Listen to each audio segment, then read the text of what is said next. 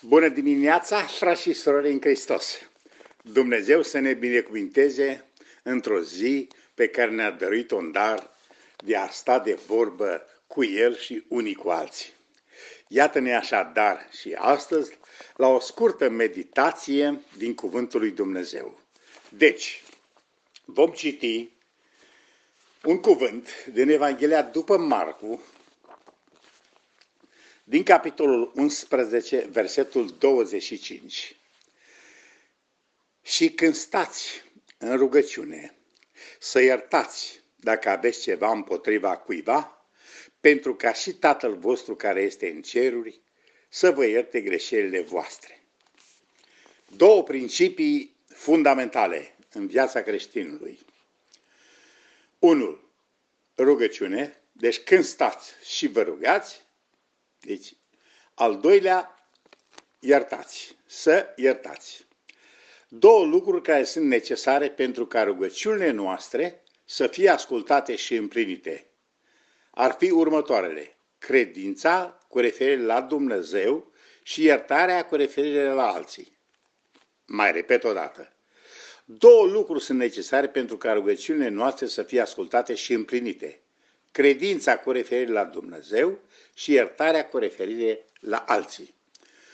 Domnul Isus a pus aceste două lucruri împreună, iar ceea ce El a pus împreună, cum spune tot cuvântul, omul nu trebuie să despartă.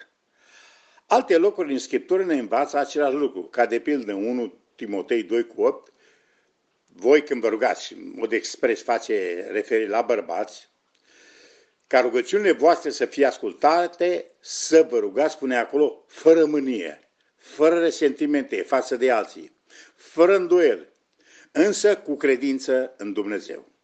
Aici poate fi secretul pentru multe rugăciuni neascultate.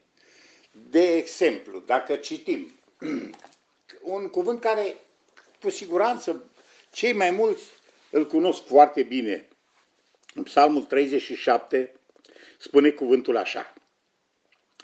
Taci înaintea Domnului și ne dăjduiește în El. Atunci când se face o nedreptate, când cineva are ceva împotriva ta, când știi că ai făcut tu însuși ceva, taci înaintea Domnului, nădăjduiește în El. Nu te mânia pe cei ce izbutește în umbletele lor, pe omul care își vede împlinite planurile lui rele. Spune, lasă mânia, părăsește iuțimea, nu te supăra, că supărarea duce numai la rău, numai la rău.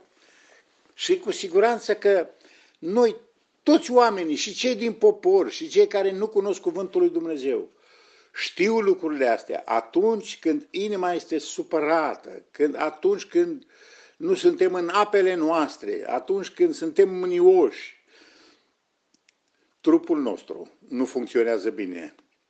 Ne putem îmbolnăvi și ne afectează foarte, foarte mult sănătatea. Deci, doi frați îngenunchează în aceeași strângere pentru rugăciune, cum ne adunăm noi. Faptul că sunt acolo arată că au credință în Dumnezeu, însă au gânduri rele și neiertătoare în față de celălalt. În consecință, rugăciunile lor sunt cuvinte deșarte și goale. Trebuie să ne cercetăm inimile, fiindcă nu putem abandona rugăciunea. Este nevoie de ea, atât personal cât și colectiv.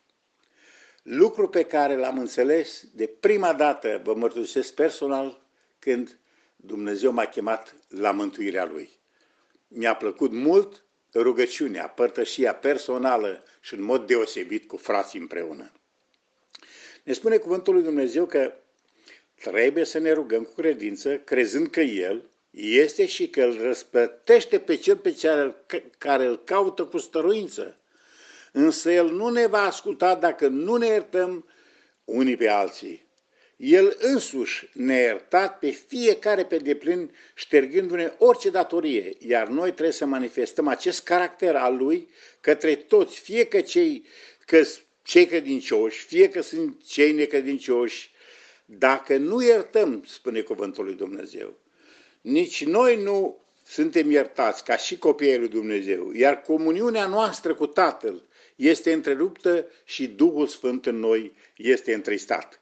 Știți ce spune în rugăciunea Tatăl nostru, în Matei, în capitolul 6? Lucru de referință pe care noi trebuie să-l citim. El ne învață rugăciunea Tatăl nostru și la finalul ei spune, dacă iertați oamenilor greșelile lor și Tatăl vostru care este, și Tatăl vostru ceresc vă va ierta greșelile voastre.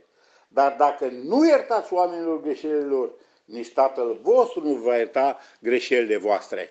Resentimentele trebuie judecate, greșelile trebuie iertate, rupturile trebuie vindecate, iar pătășia trebuie restabilită, astfel ca rugăciunea în unitate și eficiență să se ridice din inimi sincere și aflate în armonie către Dumnezeu.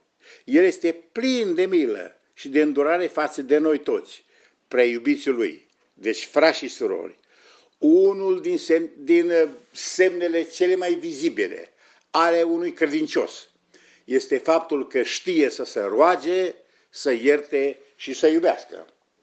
Referitor la a avea o inimă curată înaintea lui Dumnezeu, o inimă iertătoare înaintea lui Dumnezeu, auziți ce spune cuvântul în 1 Ioan. Ioan a cunoscut atât de bine iertarea și iubirea Domnului Isus Hristos cu referire la, la ei toți, văzând lașitatea cu care ei s-a comportat cu Domnul Isus și văzând după aceea iertarea de plină pe care le-a acordat-o însuși Domnul Isus după înviere, iar mai apoi ei înșiși puși față în față cu multe nedreptăți, știind să ierte, să se roage și să iubească. Ascultați, vă rog, ce spune Ioan în 1 Ioan, în capitolul 3, versetul 18 la 22. Cuvinte demne, demne, demne de, de luat în seamă. Copilașilor, să ne iubim nu cu vorba, nici cu limba, ci cu fapta și cu adevărul. Prin aceasta vor cunoaște că suntem din adevăr și ne vom liniști inimile noastre, referitor la ce am discutat ieri de adevărul lui Hristos.